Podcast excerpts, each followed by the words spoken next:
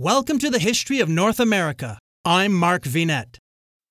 Born in 1580, John Smith was an English soldier, explorer, colonial governor, admiral of New England, and author. He named the region of New England and played an important role in the establishment of the colony at Jamestown. He was a leader of the Virginia colony and led an expedition along the rivers of Virginia and the Chesapeake Bay, during which he became the first English explorer to map the Chesapeake area. Later, he explored and charted the coast of New England. Smith's books and maps were important in encouraging and supporting English colonization of the New World. He then stated, Here, every man may be master and owner of his own labor and land. If he have nothing but his hands, he may, by industries, quickly grow rich. Smith died in London in 1631. Let's hear more about his thrilling American adventures from our friends at LibriVox. The Thrilling Adventure of Captain John Smith. For those who love stories of the Indians and the strange and perilous adventures of white men in dealing with the forest tribes, we cannot do better than give a remarkable anecdote of life in the Virginia woodlands three centuries ago. On a day near the opening of the winter of 1608, a small boat, in which were several men, might have been seen going up the James River under the shadow of the high trees that bordered its banks. They came at length to a point where a smaller stream flowed into the James, wide at its mouth but soon growing narrow. Into this the boat was turned and rowed briskly onward, under the direction of the leader of the expedition. They were soon in the heart of the wild wood, whose dense forest growth clustered thickly on either bank of the stream, which ran in a narrow silver thread through the green wilderness. The stream they pursued is that now known as the Chickahominy River, so called for an Indian tribe of that name, the most daring and warlike of all the Indians of the region. As they went on the stream grew narrower still, and in time became so shallow that the boat could go no farther. As they sat there in doubt, debating what had better be done, the bushes by the waterside were thrust aside, and dusky faces looked out upon them through the leaves. The leader of the whites beckoned to them, and two men stepped out of the bushy thicket, making signs of great friendliness. They pointed to the large boat, and indicated by gestures that they had smaller craft near at hand, and would lend one to the whites if they wished to go farther up. They would go along with them and show them the way. The leader of the party of whites was named John Smith. This is a very common name, but he was the one John Smith who has made the name famous in history. He had met many Indians before, and found most of them friendly, but he had never seen any of the Chickahominies, and did not know that they were enemies to the whites. So he accepted the offer of the Indians. The boat was taken back down the stream to a sort of wide bay where he thought it would be safe. Here the Indians brought him one of their light but strong canoes. Smith wanted to explore the stream higher up, and thinking that he could trust these very friendly looking Indians, he got into the canoe, bidding two of his men to come with him. To the others he said do not leave your boat on any account. These fellows seem all right, but they are never to be trusted too far. There may be more of them in the woods, so be wide awake, and keep your wits about you." The two Indians now got into the canoe with Smith and his men, and began to paddle it up the stream, keeping on until they were miles from the starting point. Undergrowth rose thickly on the banks, and vines hung down in green masses from the trees, so that the boat they had left was quickly lost to sight. Soon after that the men in the large boat did a very foolish thing. Heedless of the orders of their leader, they left the boat and strolled into the woods. They had not gone far before a party of Indians came rushing at them with wild cries, and followed them fiercely as they turned and ran back to their boat. One of them was caught by the Indians, and as the fugitives sprang into their boat they were horrified to see the hapless fellow killed by his captors. This lesson taught them not to leave the boat again. Ignorant of all this, Smith went on, the boat being paddled here under a low canopy of vines there through open spaces, until far up the stream. At length, as passage grew more difficult, he bade his guides to stop, and stepped ashore.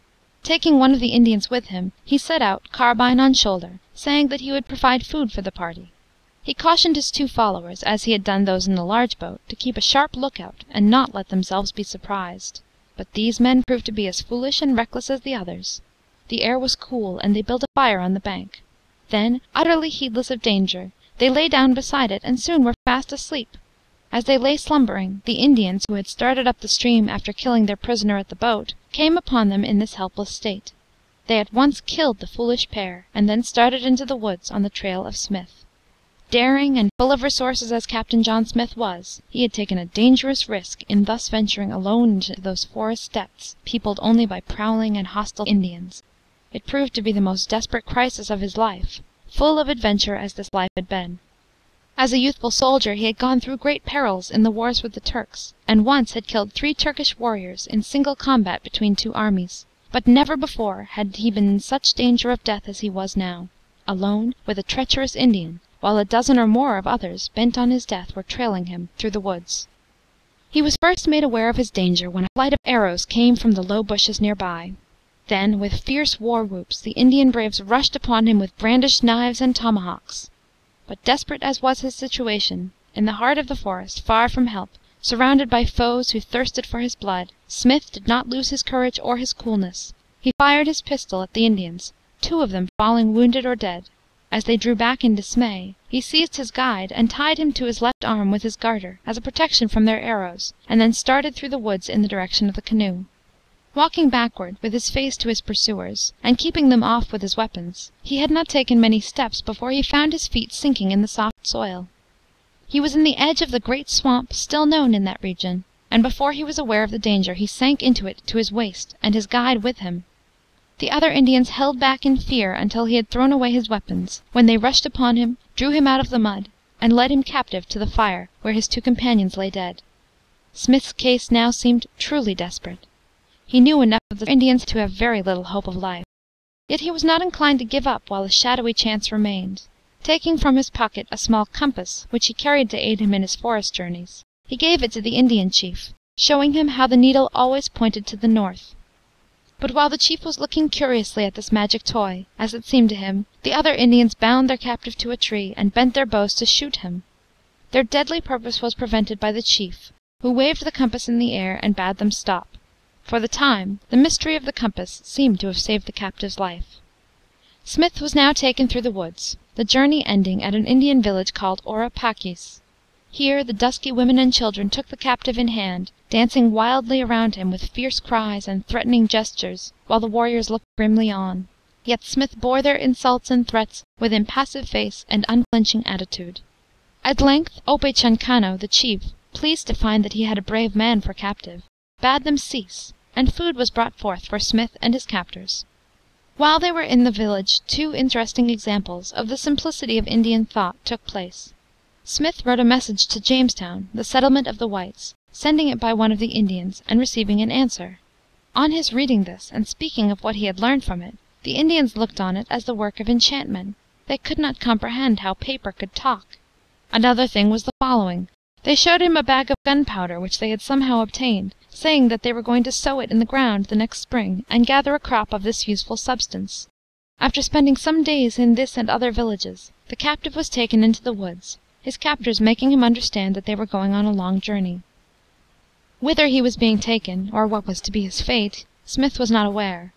The language of gestures, which was his only way of conversing with the Indians, soon reached its limit, and he was quite ignorant of what they proposed to do with him, though his heart must have sunk as they went on day after day, northward through the forest. On they walked in single file, Smith unbound and seemingly free in their midst, but with a watchful Indian guard close beside him, ready to shoot him if he made any effort to escape. Village after village was passed, in each of which the women and children danced and shrieked around him as at Orapakes.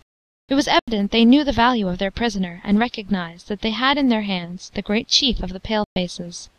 In fact, the Chickahominy chief felt that his captive was of too much importance to be dealt with hastily, and was taking him to the village of the great chief Powhatan, who ruled like an emperor over a powerful confederation of tribes. Next time, we continue our expose on the colony of Jamestown. Check out the YouTube version of this episode, which has accompanying images. The easiest way to support this podcast is to tell one friend. Thanks! I'm Mark Vinet, and I hope you're enjoying the ride.